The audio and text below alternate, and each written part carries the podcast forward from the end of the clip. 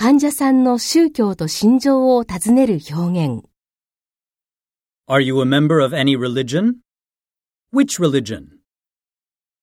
Do you hold any particular religious or spiritual beliefs? What is your religious background?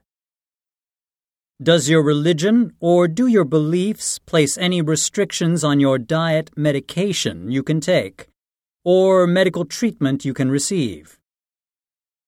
Does your religion or do your beliefs prevent you from being treated by a male or female doctor or healthcare professional?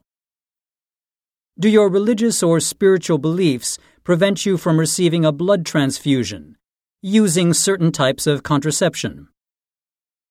Would you like to use a prayer room? Would you like to see a chaplain, rabbi, religious leader?